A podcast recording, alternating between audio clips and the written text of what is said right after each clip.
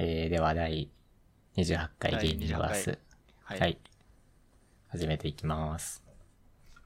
どんどんどん。まずはですね。はい。前回のちょっと訂正から。なんかあったの？何？漫画を1個紹介したんだけど、はい。麻雀の漫画。なんだっけ？泣かせてくれない神谷さんっていう漫画。俺、前回上野さんって言ってて、ずっと多分。ごめん、俺、あれだと思ったわ、その、上野って、一応、なんか麻雀用語で言ったら上茶じゃん。上茶、そう。だから、それをかけて、上野っていう名前のキャラがいるんだなーって、俺、適当に思ってたわ。神谷だったんだね。そう、神谷。うん、まあ、ちょうどというか、そのまま、上茶って書いて神谷。意味合い的な人だね。うん。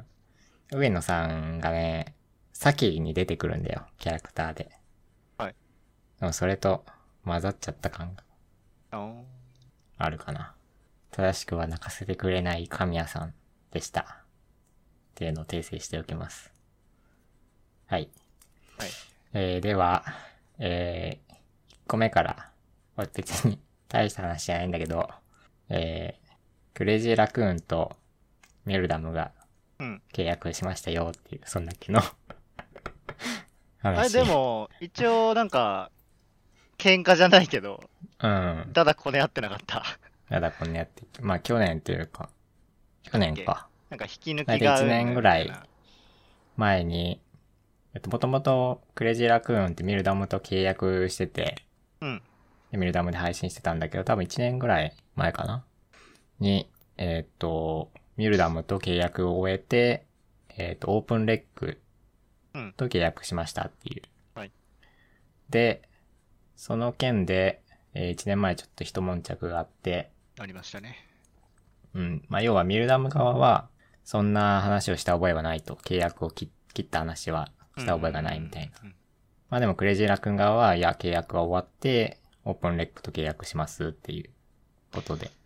めちゃくちゃどうなったかはめちゃくちゃにはなってないけどどうなったかはどう着地したか俺らは知らないけど、とりあえず、そういうことがあって、ただなかなかミルダムの勢いが強いと、やはりこう、海外マネーというか結構ゴリゴリよね、ゴリゴリに押してきて、今ジュピターもミルダムだし、ね、結構いろんなチームが芸能人の取り込み方がすごい。めちゃくちゃ金払ってるんだろうなって感じする。見てる。誰だっけ？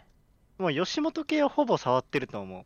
河本とかジュニアとか、ジュニアじゃねえや、小籔とか、そこら辺のでかいところも触ってるし、品川庄司の品川とか。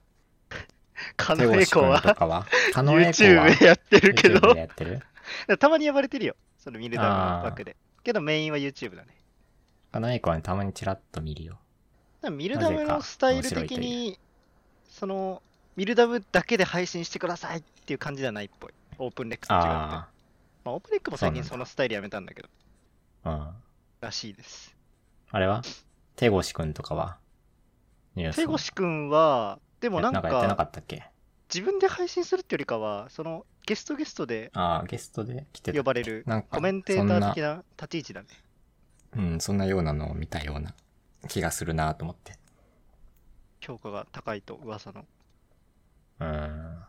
このぐらいかな。でもミルダムの勢いが、オープンレックもなんかもう死んでる、デトネーションはまだオープンレックか格ゲーでギリギリ生き残ってる。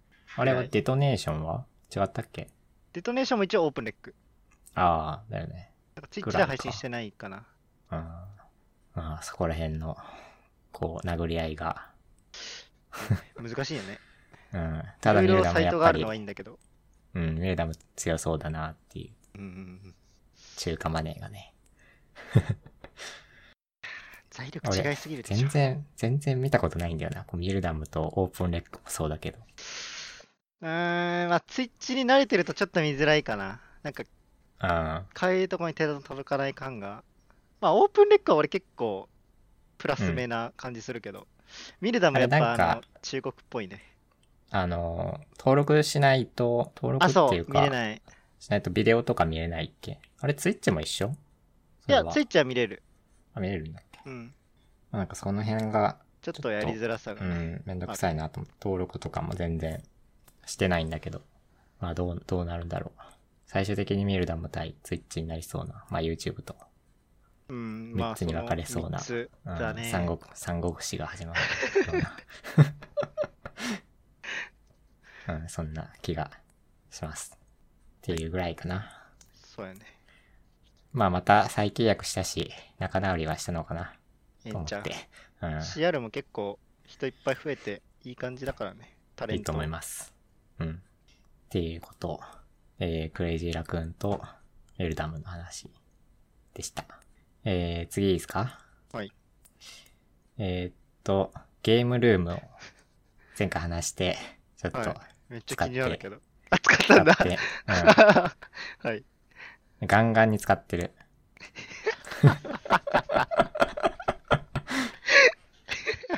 なるほどね。前回話したんだけど、ゲームルームっていう、なんだろう。まあ、一緒にゲームを しますよっていうのを、まあ、マッチングさせるというか、してもらう側は、まあ、そのゲームルーム内のお金を支払って、はい、まあ、1時間何コインとかで一緒にゲームをするみたいな、そういうサービスがあって、じゃあ前回使ってみようかなっていう話をしてたんだけど、実際に使ってみまして、はい、まあ、その感じを、1月からやってて。1月から、はい。うん。で、大体、そう、まあ、システム的には、普通に、こういっぱいいろんな、プレイヤーというか一緒にやってくれる人がいて、うん。で、それぞれ、こう、1時間いくら、1時間何コインみたいなのを決めてるのね。で、それを支払うんだけど、まあ、大体相場が、1時間500円の人が多いかな。まあ平均時給みたいな、うん、もんか、うん、はいはいはい、わかんないけど、うん、が多くって、で2時間1000円なんで、まあ別に使う側からしたら、まあ、社会人的には別にまあそんなにね、そんなに、うん、高いもんでもない、ね、なんか、うん、高くないから、まあそれはいいかなと思って、割と手軽に、やって、まあ、3人とやってたんだけど、あ、複数人あるんだ。複数人？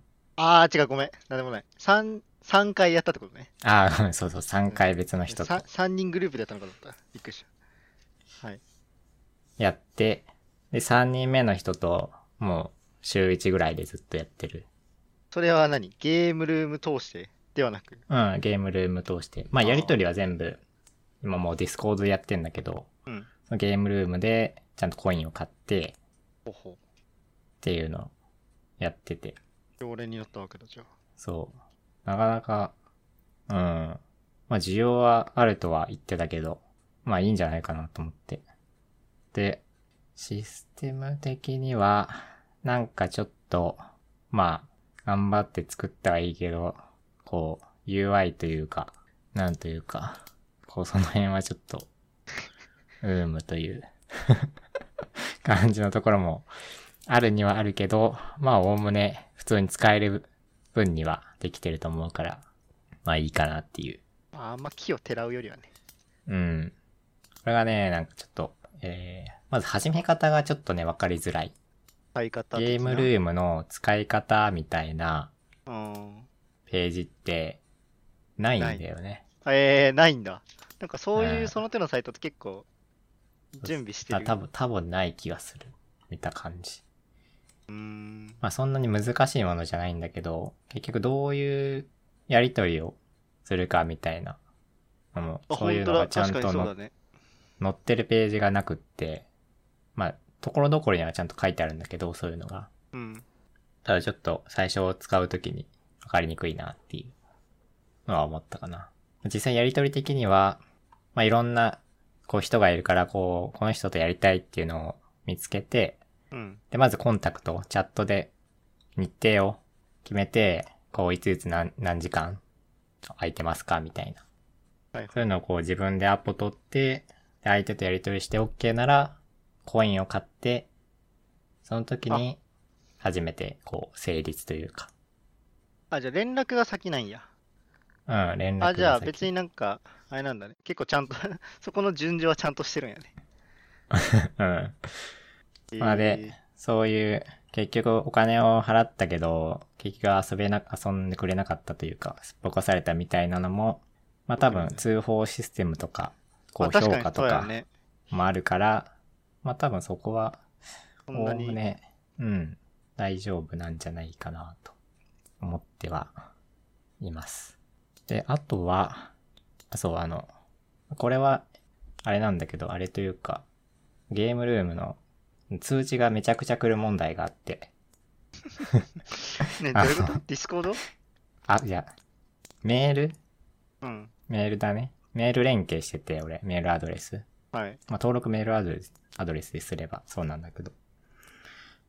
なんかアップデートのお知らせとかが、うん、同じものが何回も来るっていうだー。うん。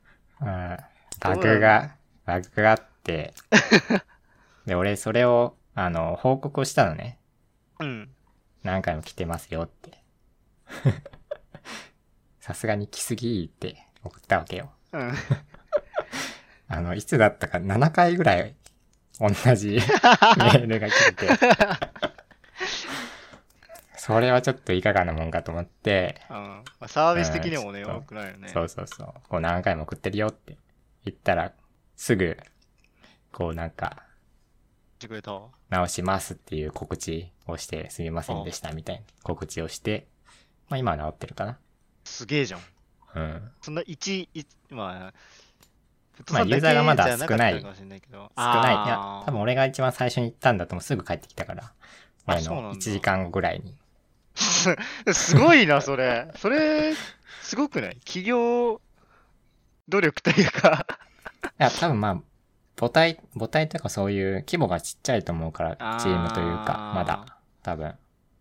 じゃあ結構。そんなでかい感じでもないから、少人数でやってるから、そこら辺が、いい感じに小回り効いたのか、まあ、スムーズというか、うん、なんだろうね。多分他のでかいサービスとかだと、まずこう、なかなか。問い合わせすると、問い合わせの、対応、反応メールが、受けましたメールが来るから。反応メールだけど、一旦それを処理するのって、こう、お問い合わせ対応のチームとか、サポートチームが、まずそれを対応するんで、要は作ってる側に行くまでに結構時間がかかる。まあ、だからラグがある、うん、ことが多くて。まあでもまあ、多分小規模なチームでやってると思うから、こういうの。もうすぐ、もうそういうの確認するのも、まあ作ってる人なんじゃないかな、わかんないけどいう感じがして、まあ気になったところはどんどん行ってみると治るかわかんないけど、まだいいよね、それは、うん、ユーザー全体にいい影響だから、まあまだ規模がそんなにでかくないからまだそれで対応できるけど、うん、後々ね、そうもっと大規模というかすごい人も増えてきたりするとそれだとちょっと回んなくなるというか。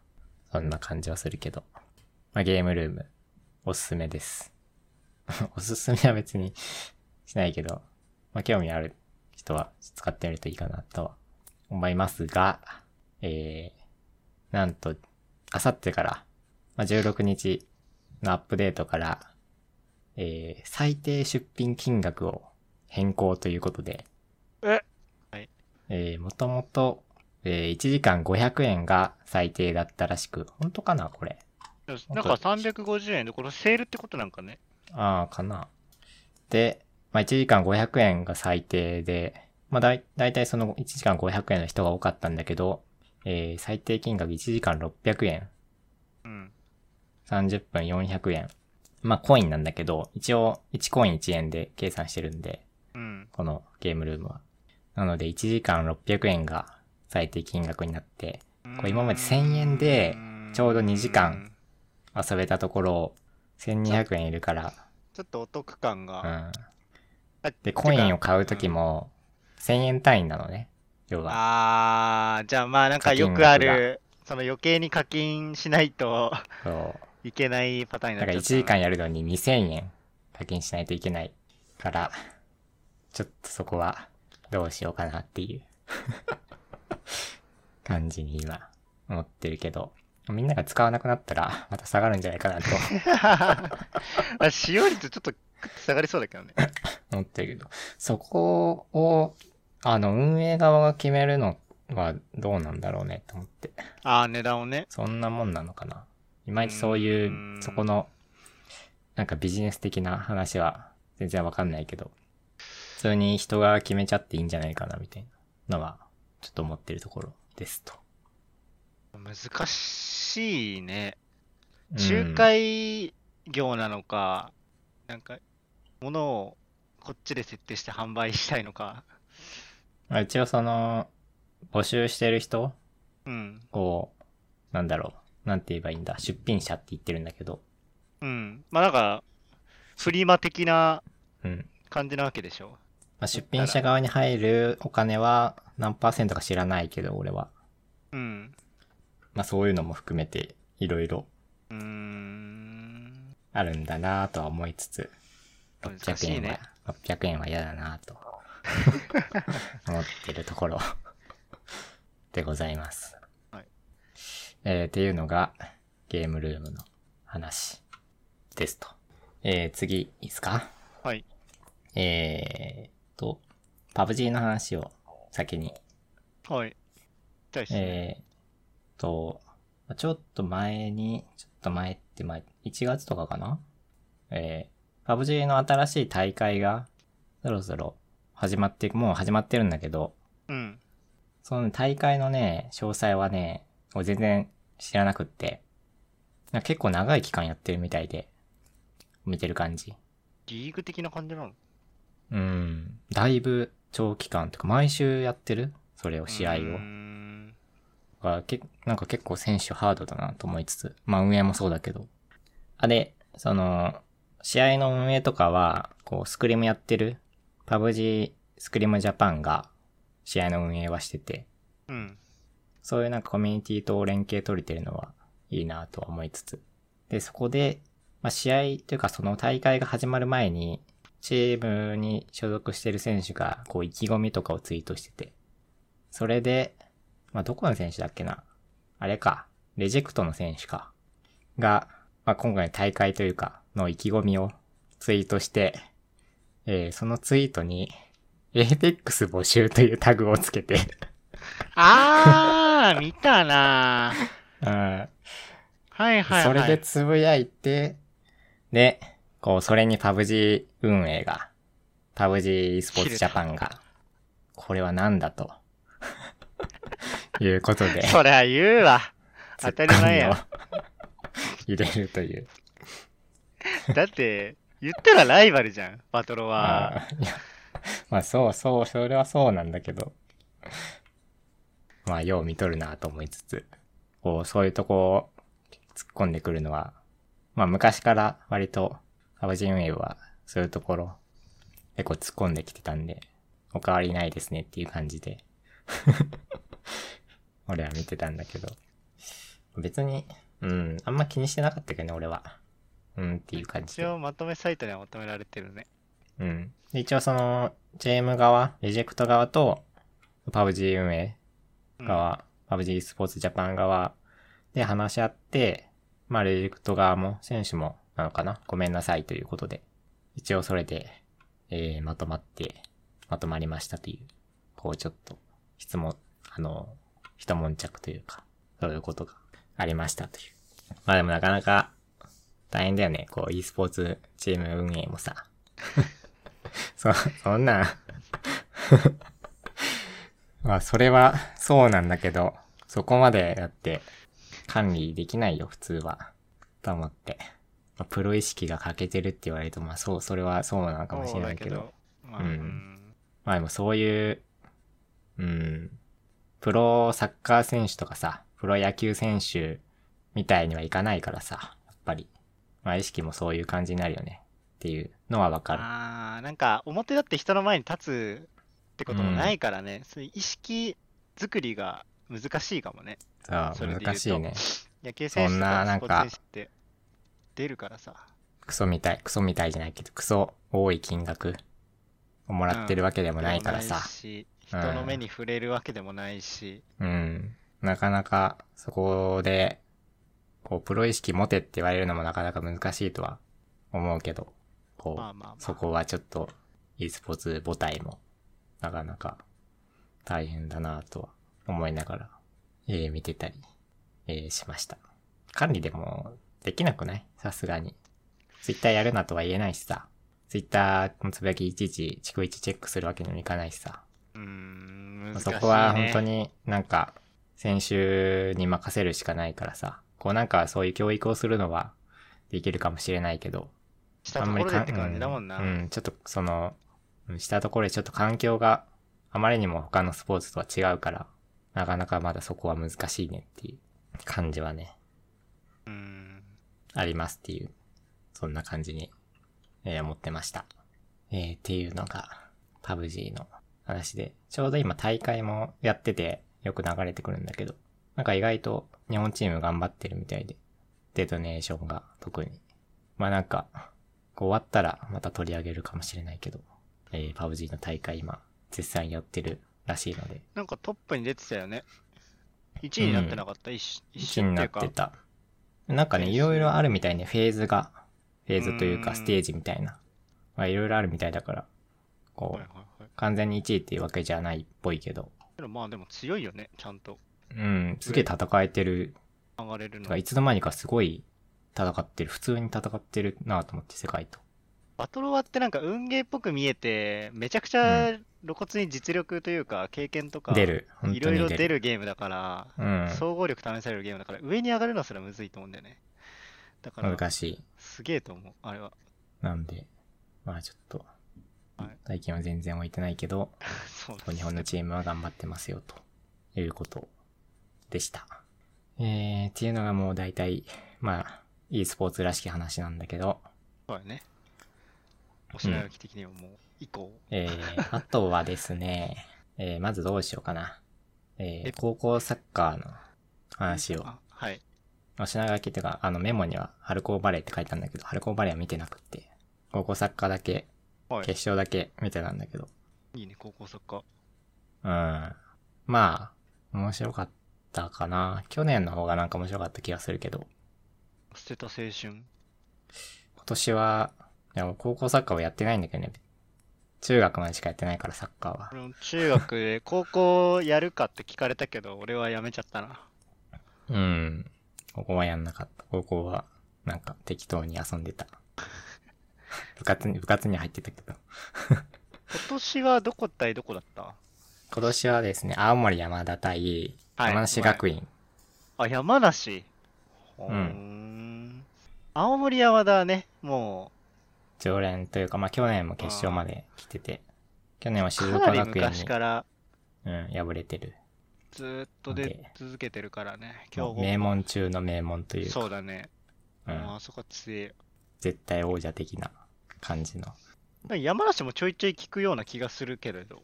あ、もともとその山梨学院大学って、大学とか付属とかって、多分割とスポーツ力入れてる学校だと思うから。っていうのを見て、今年ちょっと話題になったのが、まあ、去年もそうだったんだけど、ロングスローをよく使う高校で、まあ、一番は、青森山田。うん。青森山田なんかイメージある。うん。右サイドバックの内田くんが、すごいロングスローができて、ぽいぽい放り込む。あれすごい。で、山梨学院にも同じくロングスローを使える、できる選手がいて、で、その子もこう投げ込んでたね。だからもう、まあ、サイドラインというか、ハーフラインを結構超えて、ゴール前というか、割と敵陣地で、そうスローインの機会得たら、もうセットプレーそのまま、みたいな。だからなかなかこうプロだと見ないからさ、そんなのは。まああんまり、まあ、運要素じゃないけど、うん、取れたらでかいっていうところ、勝負目なんじゃない？わかんない。トライの数が単純に増えれば、入るよねっていうところで、まあ、それも練習してるだろうし、ね。まあ、なんか似てる側的にはぶっちゃけ、ちょっと面白くねえなみたいな。まあ、ロングスローして、前行くか、ポーンって返されるか。なんか放り込んで、すごい、わちゃわちゃやるのが、ちょっと面白くないな、みたいな。はいはい、まあ、思ってたりするけど、まあ、それも一つの攻め方というか、戦術というか、そんな感じなので、別に否定をするつもりはないけど、まあ、できればこう、ちゃんとボールを蹴ってね、ボールを蹴って、こう、ゴールに向かってほしいなとは、なんか個人的に思いながら見てたりしました。っていうのが高校サッカーで、結局決勝はPK 戦までもつれ込んで、で PK で山梨学院が勝って、山梨学院のねキーパーがなかなかこうそう良いというか、こう大会中からも注目されてて、そのキーパーの子が名前忘れちゃったけど、でキャプテンもやってて。キーパーのキャプテンかっこいいよな、うん。で、その、ちょうど PK 戦前に、こうエンジン組んで、なんか行ってるところがちょうど映ってて、それがすごいかっこよくてさ、うん、なんか、楽しく蹴ってこいって言ってて、そのキーパーが。いいね。うん、俺がいるからもう楽しんで蹴ってこいって言ってて、それがすごいかっこいいなと思いながら、そう、見てて。ただ、こう、やっぱりちょっと、PK 戦が、なんかもうあまりにも残酷すぎて。いやー、まあ、でもそういうもん。PK ね、あれもう、バチバチに緊張するからね、普通の試合でも。うん、あんな。俺なんて絶対蹴りたくないっていう感じだからな。全国大会の決勝にもなったらね。うん。心臓破れちまう。それで蹴れるってだけで本当にすごいから。うん。ちゃんとの枠内にね。そうで、こう外しちゃう選手もいるし、うん、止められる場合もあるし、もうそういうのを見てるとすげえ残酷だなと思いながら、こうちょっと見てて、うん、まあ良かったよ。そういう面ではやっぱりでも熱いなと思って。高校生。スポーツ。うん。っていうの去年からね、ちょっと高校サッカーをちゃんと見てて、決勝ぐらいは。まあ一応トーナメントもちょっと追ったりして、どこが強い高校だなみたいなのも見たりして、うん、っていうので、まあもともとというか、見出したのは高校サッカーの漫画をずっと読んでて、Bブルーズっていう漫画なんだけど、まあそれを読み出して、ちょっと高校サッカー興味持って、まあ正月だし見とくかみたいな、うん、感じで見るようになって。で、同じく、配給を読んでたので、はい。春高バレーも。去年は見たんだけど、今年は見てなくって。高校のバレー見たことないな、俺。そう、今テレビがないからさ。去年は実家で見てたんだけど。確かに、見る手段が減ってる。うん。そう。高校サッカーはライブ中継があったから、公式サイトで。はいはい。それを見てて、春高バレーはなんかもう今時だね、探してなくって見てなくって、うん、高校バレーはこれもちょっと残酷なんだけど、優勝候補の東山高校かな、うん、が大会中にコロナが出ちゃったみたいで、あら、はい、それで棄権してっていうのがあって、まあ、他の高校からしたらちょっと気まずいけどよっしゃみたいな感じなの。いやーでもやばいね、それ。本当に残酷すぎて。高3の人とかだってさ、頑張ってきてって感じだもんね。そうそうそう。まあ甲子園もそうだったけど、あれやれせないよな。だってそれは絶対そう彼らのせいじゃないじゃんね。絶対そこは徹底してやってたと思うし。いや、わかんないけど、多分その高校の関係者か、バレー部からかわかんないけど。いやー、うん。しょうもないね。グレそう。そういう、こう世の中を生んでしまった我々社会人は、本当にこう二度と家から出ないでほしい、うん、見つめ直さないといけないっていうのをね、ちょっとね、その時思ったりした。本当に申し訳ないなみたいな、一言だけどっていうのを思って、まあだからそう、学校とかもやっぱり学校だけはこう止めるべきじゃないからさ、教育だけは。そこはね、大人は別に、仕事なんてね仕事なんてそんな探しはあるからな。教育だけはその期間しかないからさ、そうだね、学生なんて18までは、もう1年1年が限りだから。そうだから、本当ならこんなにこう流行らしてはいけなかったんだけど、俺たちはダメですねっていうのをこう、そう、緊急事態宣言が出てる時にこうよく思ってたっていうのも含めて、緊急事態宣言の話を続けてしますが、はい、なんかあったっけ。まあそういう話もあったりして、まああとはまあリモートの話かな、主に。うん、1月7日から出て、うちも俺の職場も、ついにリモートになって、うん。もずくさんは今リモートなの？結局。自分はリモート自社出勤です。リモートじゃないじゃん、それも。現場行きゃいいじゃん、そんな。だったら。自社に出勤して現場のリモートにつないでいるという感じ。意味がわからないですね。それは。そうですね。で、もう1ヶ月ぐらい経って、まあ、慣れはしないけど、全然、まあそれなりに、やってきて、まあいろいろ、そう、まあ現場で使ってるノートパソコンをそのまま持ってきて、みたいな感じなんだけど、それ結構、こうディスプレイに繋いだり、あとは、こう、ビデオ通話を使うからさ、マイクとか、もう、あと、音をどうやって出すか的なイヤホンとか、まあいろいろなんか考えたりしてて。俺ヘッドセットで全部済ましちゃってたから、そこら辺あんまり考えてなかった。そう、最初はね、ヘッドセットを使ってて、ただヘッドセットはもう嫌だと、俺は。年いっちゃう年やね。こうずっとつけてるのが結構しんどいので、まあずっとやってるわけじゃないけど、ビデオ通話を。イヤホンだったらずっとつけてられるもんね。だからイヤホンにしようと思って。まあ、最初はぐるぐる配線回してってか、最初はディスプレイからイヤホンジャック取って、音取って、サウンドカードというか、置き型の外付けのサウンドカードにこうラインで挿して、普段使いのイヤホンから音出すみたいな、ここでやってなんだけど、なんかノイズが出ちゃって。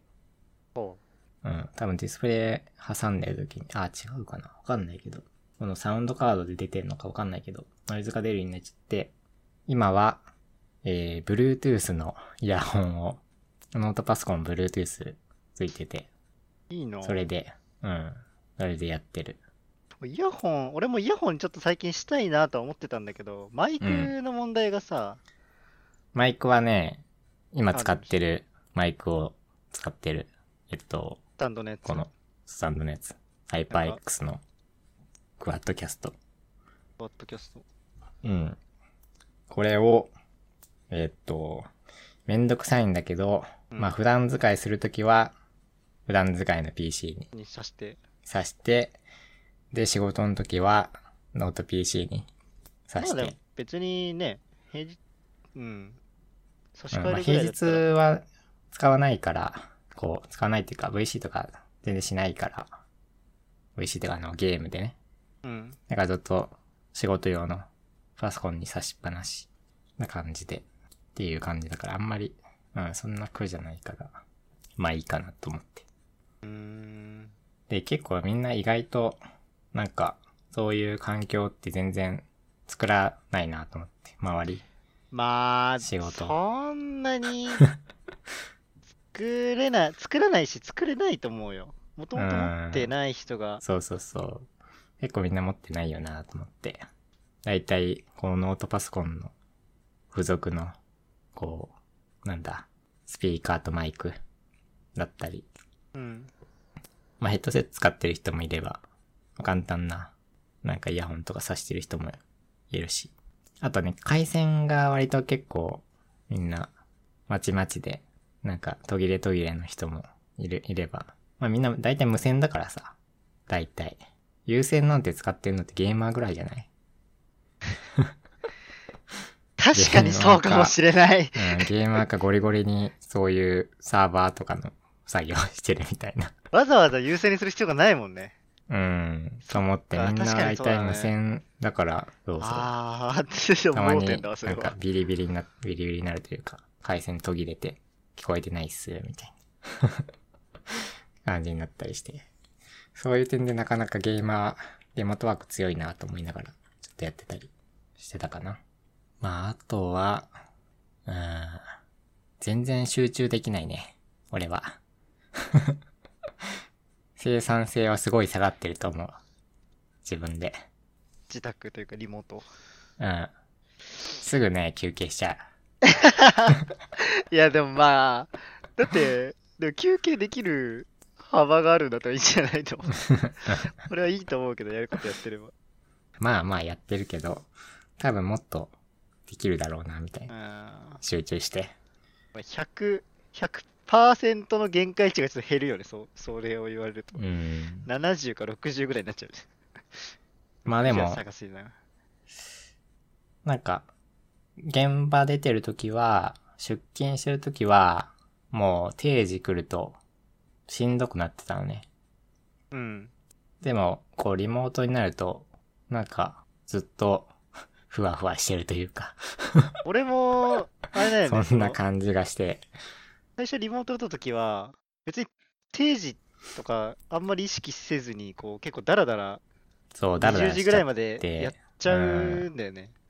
やっちゃって、で、そう、で、出勤してるときはちゃんと集中してやってたからか、定時になるともう頭痛くなってくるから、俺とかは。それは気合い入れすぎじゃない？そうなんだ。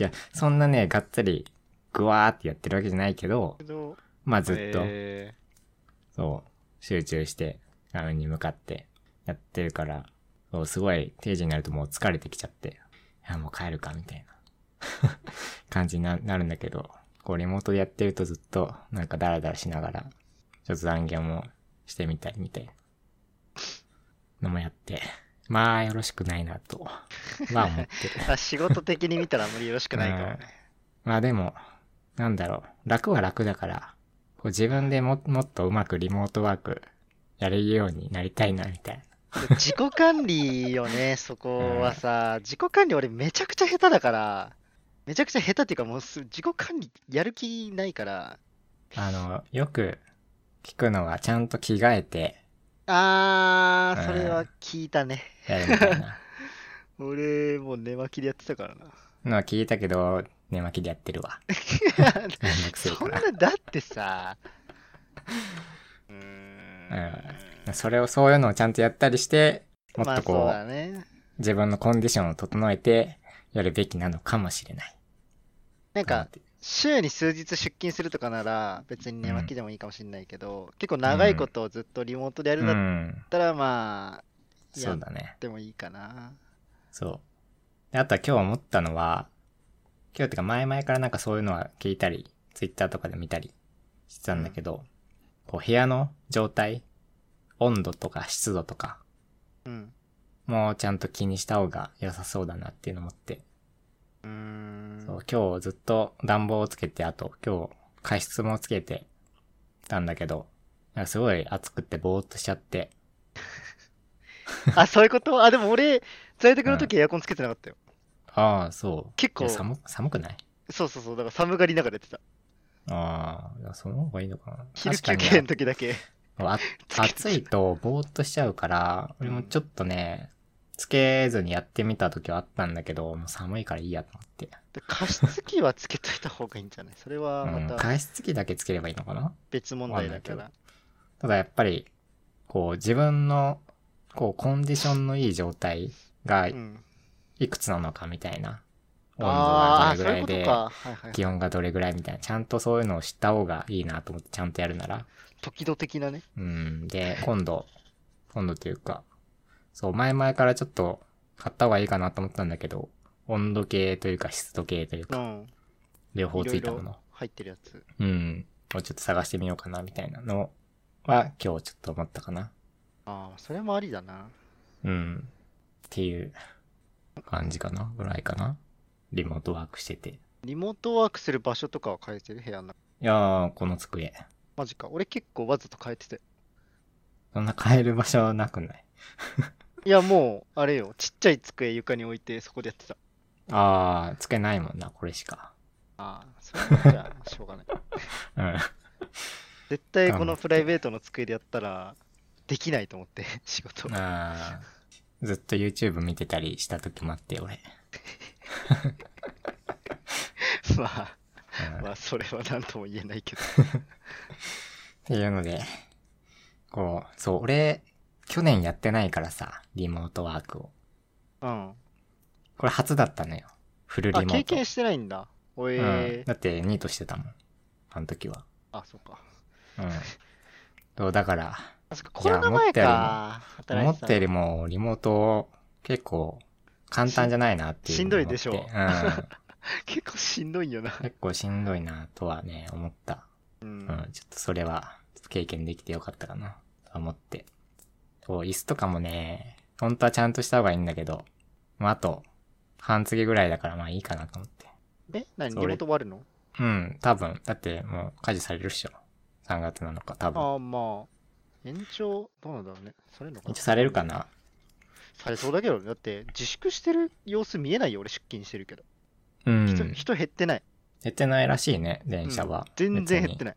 普通にいるって、たまたま出社した上司がいて、全然減ってないよって、電車みたいなのは聞いたから、うん、そうなんだと思って。なんか最近人数は減ってるじゃんね。あ、そうなの？感染者？うん、なんかだんだん減ってない？そんな気はするけど、まあでも。減ったところでって感じもするけどね、正直。で、また解除されたら増えるんでしょあ、本当だ、減ってるね、すごい。うん。一時期だってすごかったよね。1月末はもうやばかったでしょ。1月初旬じゃない？初旬か。ちょうど出るタイミング。で、だって2000人とか行ってなかった？うん。1日2000人とか行ってなかった。行ってた、行ってた。東京が半端なかった。5割ぐらい占めて1000人。もうそりゃあまあ、うん、と思って。そう。っていうのを思って。緊急事態宣言の何たるかっていうかは、ブログに書いたので。ぜひちょっと。そちらを。一読を。俺は社会に対して。一生投げた。石を投げたので一石投じた、うん、これは俺たちのターニングポイントだっていう感じで締めていますっていう感じの緊急事態宣言、ですと。で、あとは、アニメの話を、前回は多分フェイトを見てるみたいな話を、うんうん、してなんか原作から見てるみたいな。原作は見てないけど。原作じゃないか。ゼロ見て、アニメイテッドブレードワークス見た。はいはい。で、その後に何をやるかなと思って、ちょっと前々からアルドノアゼロを見たくって。全然わかんない俺。知ってます？名前は聞いたことある。名前は聞いたことあるけど。結構前の作品、もう。何年前だ？あ、なんか茶髪の主人公が出てくるやつ。茶髪だっけな？黒じゃないかな？稲穂くんは。あれ黒だっけ？あ、違うわ。ごめん。何年前だろう？3年か4年か、結構前。5年か？俺、社会人の時のアニメのような。あれ違うかな？違うか。もっと前か。もっと前かも。学生の頃かも、俺が。なんかのアニメ似てるな。そうだと思うか。うん、わかんないけど、イラストは。アルドノアゼロっていう、まあ、ロボットアニメはそうなんだけど、まあ、話的にはこう、人間関係というか、うん。そういうものがメインの、作品で、まあ基本的にはガンダムみたいな、宇宙というかまあ地球の周りというかに移住した人たちがいて、はい、地球がダメになって的なダメになってというか、あ、まあダメになってんのかなあれは。ちょっと忘れちゃったんだけどそこは。で、その宇宙側がなんかすごいテクノロジーを宇宙の、はい、テクノロジーを享受して、で、あるね。まあそこでこう地球と分断して意見とかが。で戦争が始まるみたいな。地球対宇宙なんだ。うん、地球対宇宙。人類内で分かれるってわけじゃないんだね、じゃあ。すごいね。あれはね、地球人と、うん、人種が違うのかな。でも元は一緒じゃないかな。ちょっとそこら辺があんまちゃんと理解してないけど、まあ、そういう話があって、で、まあ宇宙側のお姫様がいたり、うんうんうん、こう宇宙側の騎士がいたり、まあ一国を築いて、うん、で地球側のこう一少年兵が、無双していくと。そういう、うん、そういう話で。なるほどね。で、これが結構話題作だったような気がするんだけど、当時。ストーリーの脚本かな？原案か脚本かわかんないけど、が、うろぶちげんって、わかる？ほら、読み方あったかな？聞いたことないな。うろぶちげんって、代表作だと、フェイト。ゼロ。フェイトゼロ。原作。あと、マドカマギカ。魔法少女。とか、あと、サイコパスとか。サイコパスもストーリー、原案、脚本とか。そういうなかなかの話題作というか、そういうものの、こう、脚本とか、原案とか、原作とか、やってきてる人で。で、あとはですね、完全に勝利できるポイントがあって、音楽が沢谷のひろゆきという。ああ、もう勝ちだね、じゃあ。じゃあもう勝ちだね。うん。あ、俺多分聞いたことある。YouTube でその、沢谷のひろゆきコレクションみたいなのを昔聞いてて、多分イラスト見たことあるんだよね、この、アルドノアゼロ。アルドノアゼロのそのロボットの。だから多分そうだな。聞いたことあるね。ストーリーもね、後半はちょっと落ちるんだけど、これ、2クールあって、24話ぐらいあって、後半はすごい落ちるんだけど、前半のテンポはすごい良くって、で、12話終わった段階、12話ってか半分終わった段階の展開が凄まじくって、うん、本当に、これ、どうなっちゃうのみたいな。こんな、俺は、話的には大丈夫なのかみたいな、そんな感じの。アニメとしてはいいやつ。展開になって。そうそうそうそう。BGM がね、いいんだよね。神よ。戦ってる時の。もうそこは、沢野さんにお任せあれという感じで。神だから。もうそこが、俺見るの2回目なんだけど、もうすごい燃えたね。面白かった、そこが。戦闘シーンというか。なので、そう。まあ、後半がね、ちょっとストーリーなんかちょっと落ちる感があるんだけど、前半とかすごいテンポも良くって、戦闘シーンもすごい面白いから、うん。おすすめですね。アルドノアゼロ。っていうのを見るために、D アニメストアに加入しまして、D アニメストアなんだかんだ結構優秀だよね。すごい優秀。入ってるやつ。なんか、なんかネタフリとかさ、あっちで見れないアニメ入ってたりする。そうそう、ネタフリとかにないアニメが入ってて、で、まあ、月400円とかのぐらい。だから結構手軽だし、そう、アルノーゼロ見たくって、まあ、D アニメストアの俺、Amazon プライムにつけるやつなんだけど、なんか D アニメスター単独と Amazon プライムにつけるのってちょっと違うらしくって見れる作品とかもまあでも大体一緒だから、D アニメスターにも加入してで、アルドノアゼロを見て、次がですね、アマギブリリアントパークを見て、知ってる？全然わかんない。これはね、京都アニメーションのアニメなんだけど。京アニ出た。うん。まあ、絵はまあ、綺麗で。話がね、まあ、ギャグなのかな割と。そうなの？うん。まあ、なかなかね、面白い。俺結構好きかな。京アニ作品でも、中で。ブリリアントプラス？アマギブリリアントパーク。まあ、アマギブリリアントパークっていうテーマパークがあって、で、すごい廃れてたんだけど、それを立ち直す。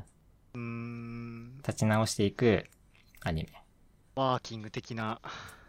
ワーキングは見たことないからわかんないけど。そう、マジか。うん。っていうのを見て、あとは評価を見て、またかなんだけど。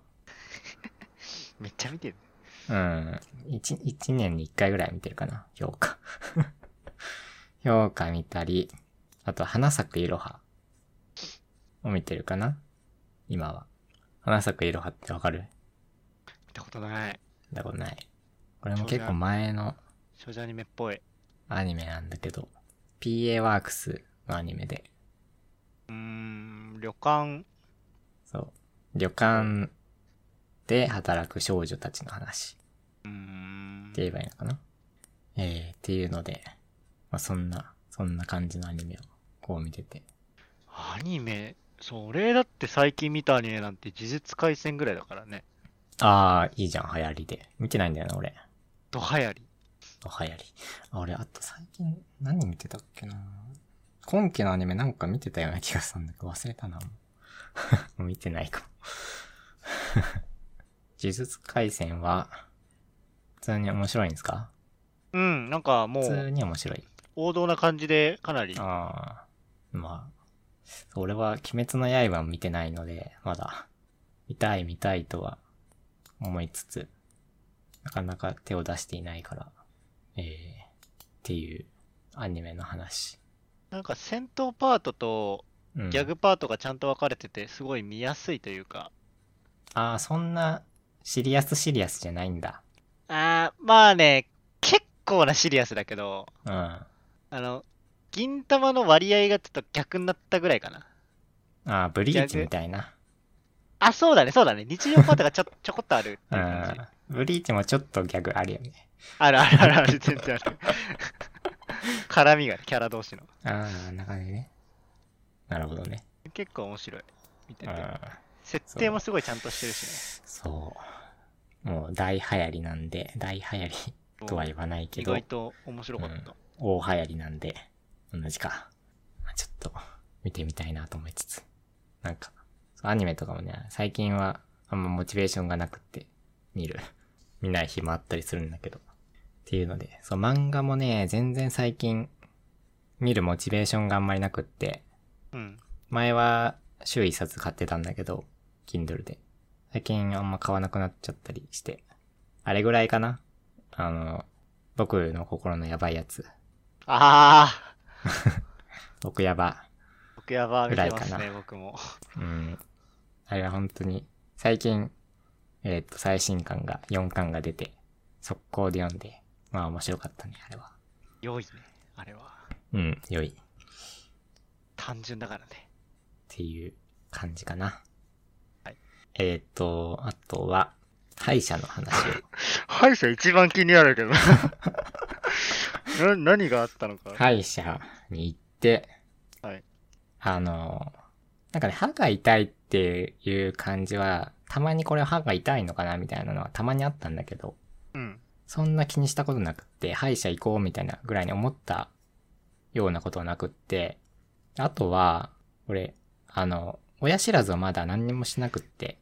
あ、俺もしてない。うん、それを一回、こう見てもらいたいなと思って。はい。っていうのもあって、たのと、あと親知らず の多分せいでなんか奥に出来物ができちゃってて、あら、はい、皮膚を噛んじゃってて、多分親知らずがそれも見てもらいたくって、それはたまに痛くなるからで、まあもういい歳なんで一回こうお口のこうケアをね、うん、した方がいいかなと思って。俺はね、歯医者に最後に行ったのが多分小学生とかなんだよ。すごいね。うん、俺結構行ってたかな。こう大学の時も行ったかな、一回。全然そういうことを歯医者に行ったことがなかったから。うん。なんか、あれじゃんね。定期的に行けっていうのはよく聞いてて。まあよく言われるけど、でも結局社会人になるとな。自分でやっても限界があるから、定期的に行って、クリーニングしてもらえみたいな。うん。まあなんか、そういうの聞いたことあったから、まあ、もうそろそろ行くかなと。この際。はい。で、行ってみて、半休取って。取らなきゃいけないよね、やっぱね。そこがどうなんだろうね。だるいなと思いながら。もうそっからだるいもんだって。うん、そう、はい。結局、そう、歯医者も全然予約でいっぱいでさ。意外と、あれなのよ。俺、去年の11月ぐらいに電話したのかなで、まあ、休日だともう、全然ダメだって、じゃあ平日でもいいんで、行って取れたのが1月末。なんやそれ。なかなか人気の歯医者らしくって。うん、まあ、腕がいいんだろうね。わかんないけど。まあ、先生はね、すごいわかりやすかった。と。で、歯医者に行って、で、その奥歯の奥にできてる、うん。出来物が、口腔外科に行けって言われて。口腔外科？うん。あ、口に、うん。虎？わかんない。空って、月辺に空が。あ、そうそう、それ。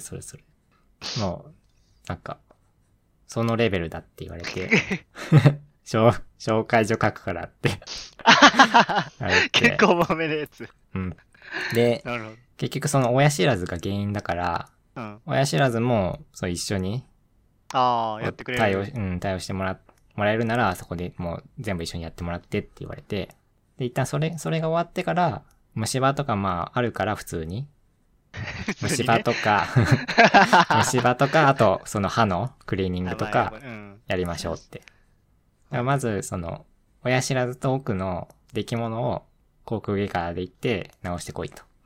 あ、そっちが先なんだ。うん、はいっていうのを言われて、はぁって言いながら、ただ2月はね休みが取れなくって。可動日少ないもんね。そう、可動日少ないから休めなくって、ね、だからもう3月になるかなと思ってちょっと今置いてるところ。怪しい感じがしてきたな、いやまあこの際だからちゃんと直そうかなとも思うから。紹介状書いてもらってるしね。うん、一旦なんか暫定対応みたいなのしてもらって、うん、まあ割とそれはすごいよく聞いてるような気はするから。で、そう、久しぶりというかもう、すごい久しぶりというか、うん、久しぶりなんだけど、歯医者に行って、なんか、いろいろやられてさ、まあ、痛いやつもあるしさ、ちょっと。うん。なんか、超音波を使うやつ、超音波使って、歯垢を取るのかな？うん。やつがね、なんだろう、痛いじゃないんだけど、響くやつね。そうそう、すごい不快感。すごい深い。で、それがね、嫌だったかな。超音波はね、俺も歯じゃないけど、足とかサッカーやって付き合ったことあるけど、痛いじゃない、ね、じゃないところから痛みが発生するんだよね。なんか、痛いじゃないけど、すごい。気持ち悪いんだよね。そう、気持ち悪くって。あれはなんか。こんなのがあるんだと思って。謎だね。ちょっと、うん。まあ、痛くはないから、まあ、と思いながら、ただ、不快だなと思いながらずっと。っていうのをやってて、ちょっと、うんで、まあなかなか時間かかりそうだなと、こう今までほったらかしにしてた分が、こう積もってる感じもあるから、っていうので歯医者、まあ多分これからちょっとずつ行くことになるのかな。結構親知らず、歯磨くのめんどくさくてさ。うん。いや、歯は磨いた方がいいけど。いや、なんか、結構時間かかるんだよね、毎日やってんだけど。うん、邪魔だなと思って、これなかったら結構楽なんだろうなと思ってっていうので、そう、歯医者にこう行くようにしました。頃合い見ていこう。うん。はい、あとはちょっと技術的な話なんですが、はい、まずは、Association for Computing Machinery ACM、ACM というアメリカ計算機協会かな、はい、の学会になりましてこれはお金を払うとなれるんですが、アメリカ合衆国の、計算機協会、うん、アメリカ計算機協会かな、確か RC 勧誘、ACM になりまして、1年100ドル1万円、あ、ちょっとわかんねえな、12月で12ヶ月だったら安いけど、会員になれて、はい、何がついてくるかというと、はい、特典がありまして、はい、オレイリーの技術書ってわかりますか？わかんねえ。オレイリー？言語か。いや、言語じゃなくて、出版社みたいな、オレイリーって。はい、見たことある本、なんかすごい、いつも分厚いのを出してる本知らない？色がさ、ピンクとか青とか。見たことないそういうの。なんかね、オレーリーっていう字面見たことある。OLELY。ORELLY。あ、もう全然わかんないです。いや見たことあると思うよ、本自体は。そのずっと同じデザイン。あー、動物描いてるやつか。あ、そうそうそうそう。あ、俺 Python の持ってるわ。うん。ピンクの。よくあるでしょ、技術書。あるあるある。そう、ACM はね、そう、コメントでもあったんだけど、論文とか読めたりして。まあ、論文は俺は呼ばないけど、オレイリーの技術書が、今、うん、サブスクリプションで読み放題のサービスがあるのね。はいはいはいはい。高いもんね、結構。で、それが、一月、多分50ドルかな。あれ？いくらだろう。オレイリー。限度額あるの？限度額で、1万円支払って会員になったら。そう、1万円支払って会員になると、オレイリーの読み放題のサービスがついてくるんですよ。はい、はい、はい。オレイリーの、読み放題のサービスは、普通にオレイリーで入ると、オレイリーっていうか、普通に月額課金すると、月50ドル。あー、なるほど。なので、ACM 会員になると、1年で、1万円で、うん、100ドル。で、オレイリーの、本が読み放題。あ、じゃあ、だいぶだね。そうそう、だいぶ。で、まあ、英語なんですが、全部。でも、一部、日本語の本もあって、はいはいはいはい。で、まあ、日本語のやつも読むし、まあ、最近は、翻訳のあれも、充実してるし、この際最近いい翻訳あるよ、なんだっけ、何翻訳だっけ、DeepL 翻訳でしょ。DeepL、そうそうそうそう。うん。あれいいよね。そうそうそう。あれでだいたい翻訳してて、まあ、うん、まあ英語の勉強プラスオレイリーの本を読むということで、ちょっと意識高めに ACM 会員になり、オレイリーの本を読んでると。すごいっすね。日本語読みだとオライリーなのか。ぽい。普通にオライリーのかな、発音わかんないけど、っていうのをねちょっとやってたまに読んでたりします。この情報はどこ入手なの？普通に検索しててって。ね、俺よく見てる情報サイトというか、ハテナブックマークをよく見てて、はい、うん、カタカナ表記だとオライリーで、そこでなんかたまにこう人がよく技術の情報が流れてくるんで、まあ、カテゴリーとかで絞ってみたりして、まあ、そういうオライリーの技術書読み放題だよみたいなのを書いてるブログとかがそういうので流れてきたりしてっていうのでだいたい拾ってるかな。まあ使いこなせるかは怪しいところではありますがそんなのに入ってちょっと意識高めに勉強しようかなみたいなことを思って始めたりしましたっていうのが ACM 会員になった話と、次ですか。はい、全然知らなかった。あんまり出てこないというか、そんな話題になってないような気がするから、まだ、なかなか普通にそうオレイリの本、普通に書籍で買っても多分 4,500 円とか5000円ぐらいする、普通にするから、そういう面でも普通にこう頻繁に使うんだったらかなりいいかもね。そうお得だし、やっぱりなんか本の内容的にもさ、こう結局行き着く先はまあ最終的にはオレイリー読めみたいなさ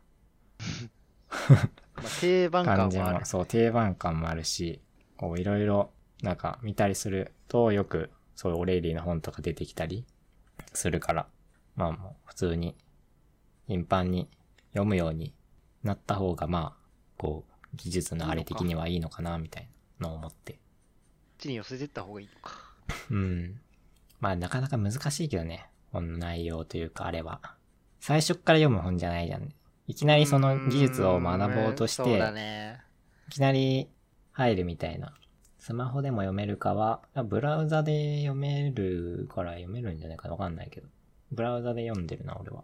スマホで読めそう、ブラウザでいけるなら。ちょっとわかんないけど。Google Chrome だって PC 版の表示とかもできるはずだから。最悪それでも。ですね。そういう面でもいいですね。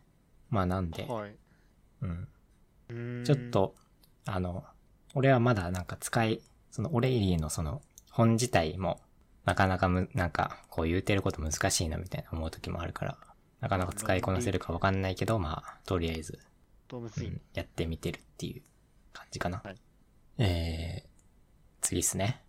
もうまだこんなもんか。1時間半ぐらいですねだいたい。Looking for GG が、あと2日で1周年を迎えるわけで、はい、ありがとうございます。もう誰も使ってないんですが。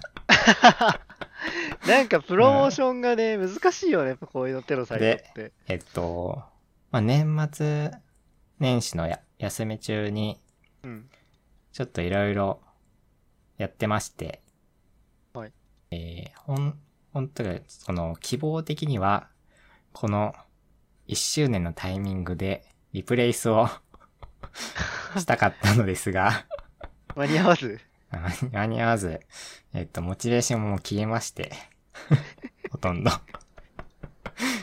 ちょっとこのプロジェクトはこうオツになりそうなんですが、はい、まあ夏ぐらいに出せたら、まあ今年中にリプレイスできたらいいかなみたいなのを思ってて、まあデザイン的にもこう使う技術的にもちょっと変えようと思ってて、一応やろうと思ったのが、まあフロントというかフロント周りが、Next っていう読みが合ってるかわかんないけど、Vue.js っていうフレームワーク元に Next っていうそのまたフレームワークがあるんだけど。そいつをフロント周りで使いながら、バックエンドに、Firebase っていうサービス。まあ、確か Google がやってて、まあ確かという Google がやってるサービスがあるんだけど、それをバックエンドに置いて、それでちょっと作ってみようかなみたいな、のを思いまして。要はですね、サーバーを使わない、サーバーレスとかいう、こう、ナウイ、こうなんというか、設計手法というかよくわかんないけどそういうものがあって、そういうものにちょっとチャレンジしようかなみたいなのを思って、まあ年末年始からやってみたはいいものの、もう何もわからんとそうなんか費用的にもこう安く済むような感じがするのと、まああとはまあそれなりに流行ってきてそうな感じがあるから、ちょっと勉強しとこうかなみたいな。クラウドとはまた別？もうよくわかんない。そんな、なんか難しい言葉を並べるけど、あんまりよくわかってないんだけど。その物理的なサーバーがないってことではなくてってことでしょ、だって。物理的なサーバーがないんじゃない？わかんないけど。Google のことは知らないよ。今はVPS で借りてるサーバーにこうアプリを置いて動かしてるんで、で DB もそこに置いてデータベースもそこに置いて動かしてるんでサーバーはあると。サーバーレス、まあサーバーないんじゃない？知らないけど。浮いてんだじゃあ。うん。なるほど。そういうのをやろうとして、でまずその Vue.js とあと Next っていうフレームワークの勉強をしないといけない。まあ、それもなんかしたんだけど、もうさっぱりようわからんと。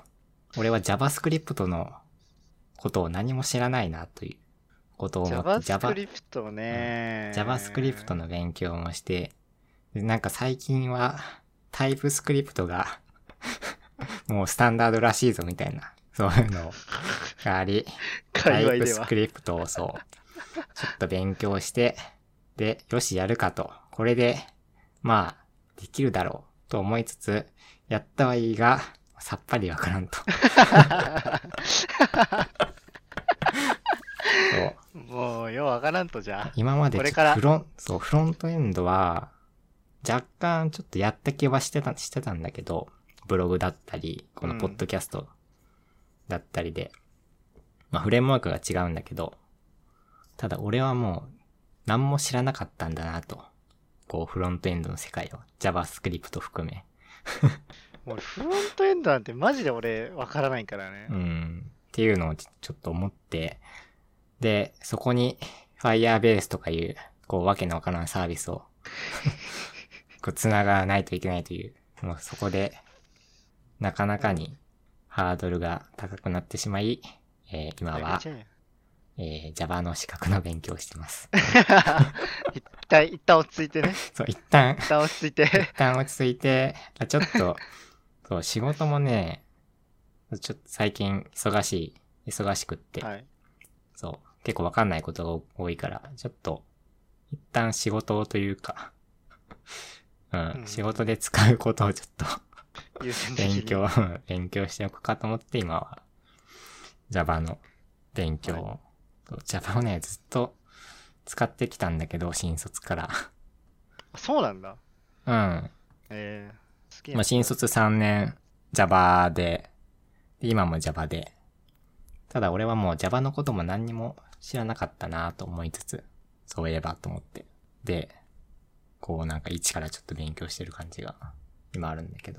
一生懸命 AWS の勉強してますわ。ああ、そう、AWS もね、なんか使ってるんだけど、業務で。何もわかんない、うん。専門用語がね、わかんないと、問題がわかんないっていうのはね、結構大変だね。そうあれ、なんか、そう、聞いたこともあるんだけど、なんかその、結局概念的な話を知らないと、あ、そう。なかなか、なんか勉強するにも難しいかもみたいなことを。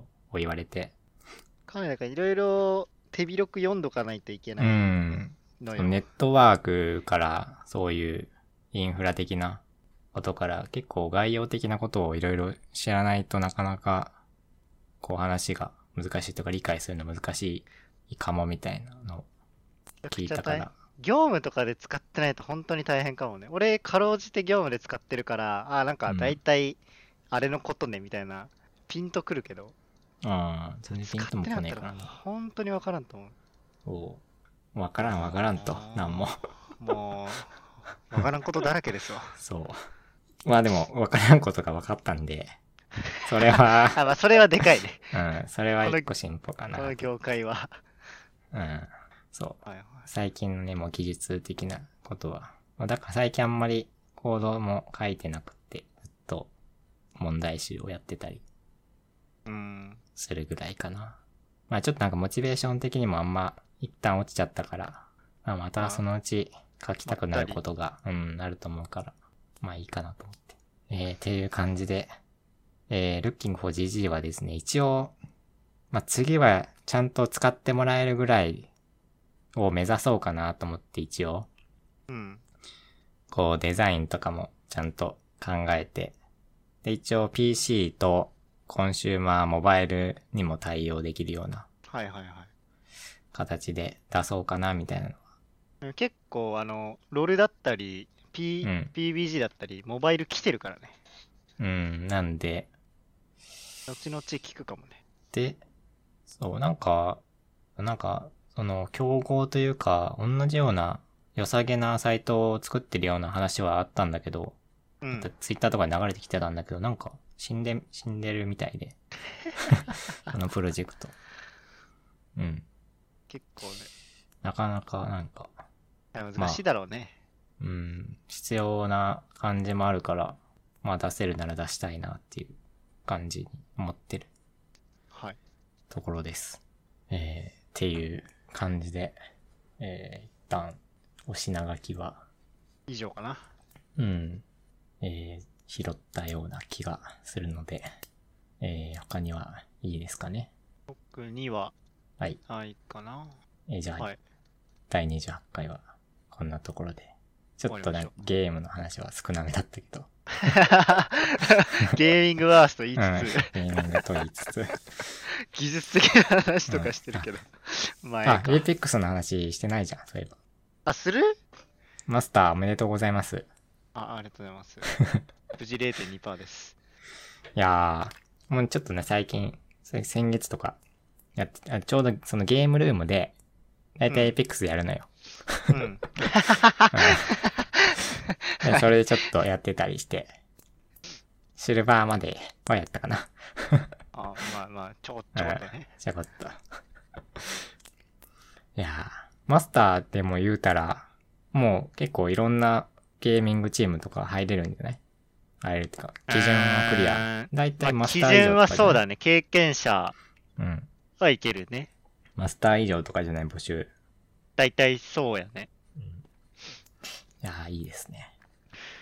結局いや、まあその話をするとね、うん、俺確かシーズン3の終わりに始めて、うん、もうシーズン3の後半はダイヤだったのよ、うん、ですごいなんだろう、まあパブ G やってたせいもあるけどバトロワ的なところと、うん、あとゲームスピードも結構好きで、うん、かなり合ってる、肌感に合ってるなっていう感じがしたんだけど、うん、やっぱり上位のプレーター勢に全然勝てないなと思って、あでそれでシーズン4から6までずっとダイヤ3、そのプレーターマスター隊と当たる、うん、なんかでずっと停滞してたんだけど、うん、シーズン5までか、6でちゃんと3人組んだのよ初めて、はいはい、メンバーで。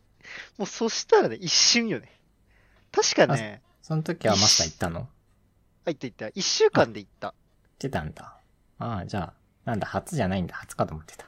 あ、違う、初だよ。その時は初だよ。今、シーズン7か。うん。1個前。シーズン7で組んで、1個前。うん。そう、はいはい、終わり際の1週間で組んで、もう1週間ですよ。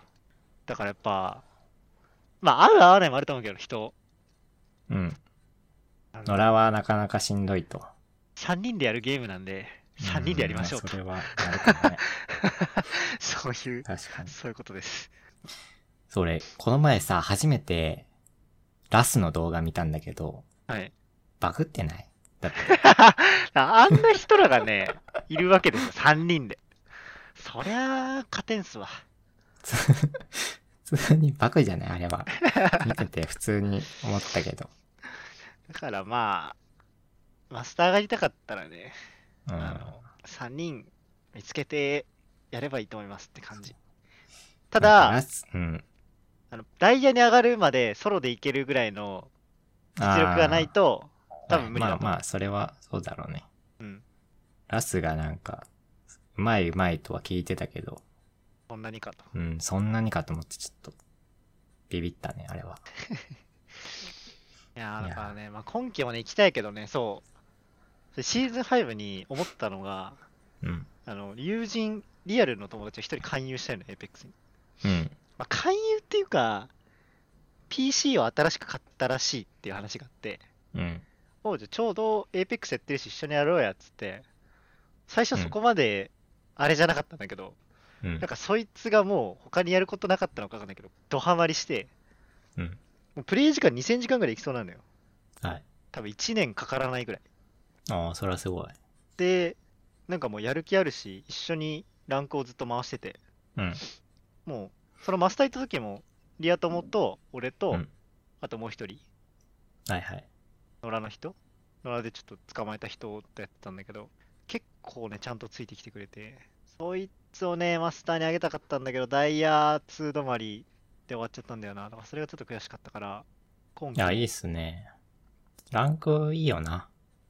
ランクいいよ。うん、もうパブ G やってる頃のランクやりたかったなとは思った。サイトでしかなかったもんね。うん。スタッツで、なんか、ちょっとふわふわしたランクを出すみたいな。うん。なかったし。結構やっぱ指標があるのはいいね。だからもうあとは本当にチーターとラグだけはどうにかしてくれたらマジで神ですっていう感じ。はい。Apexも普通に面白いとは思ってたまにやるけど、なかなかこうやっぱやんないとうまくはなんないから、なかなか難しいなと思って。最近はね、信長の野望をやってる。全然関係ねえ。うん。最近VTuber がやってて。面白いけどね。うん。あ、ちょっとなんか久しぶりにやってみようと思って。スーファミだかプレステのやったことあるな、信長の野望。やってて、この前、何曜日だ？土曜日か日曜日？うん。あ、木曜かな。休みの。やってて。ずっと午後、ずっと3時間とかやってて。で、クラッシュして。3時間全部ぶっ飛んで。だって今やる気ない。ちょっとじゃあ、メンタル回復するまで、うん。エッセしてもろって。っていう感じの、こう、ゲームの感じで。あとはね、最近、そう、毎日、エイムの、なんか、なんでコバック？そう、コバックを、ちょっとやってる。まあ、いつかまた、俺も真面目に画面に向かう日が来るのかな、来るかもしれないなと思いつつ、うん、ちょっとやってみようかな。まあゲームだからね。楽しい。まあでもなんか、うん、ちょっとスコアもあって、こう日々の、こう今日は調子がいいなとか悪いなとか、うん、こう思いながら、こうちょっとした疲労感になるのがいいなと思って、うん、ちょっと続けてるっていうか。まあ、やってる感じ。ゲームはそんなもんですかね。とこっすね。はい。今期も頑張りますよっていうところです。では、これにて終了ということ で、ね、はい。では。ありがとうございました。はい。お疲れ様でした。お疲れ様でした。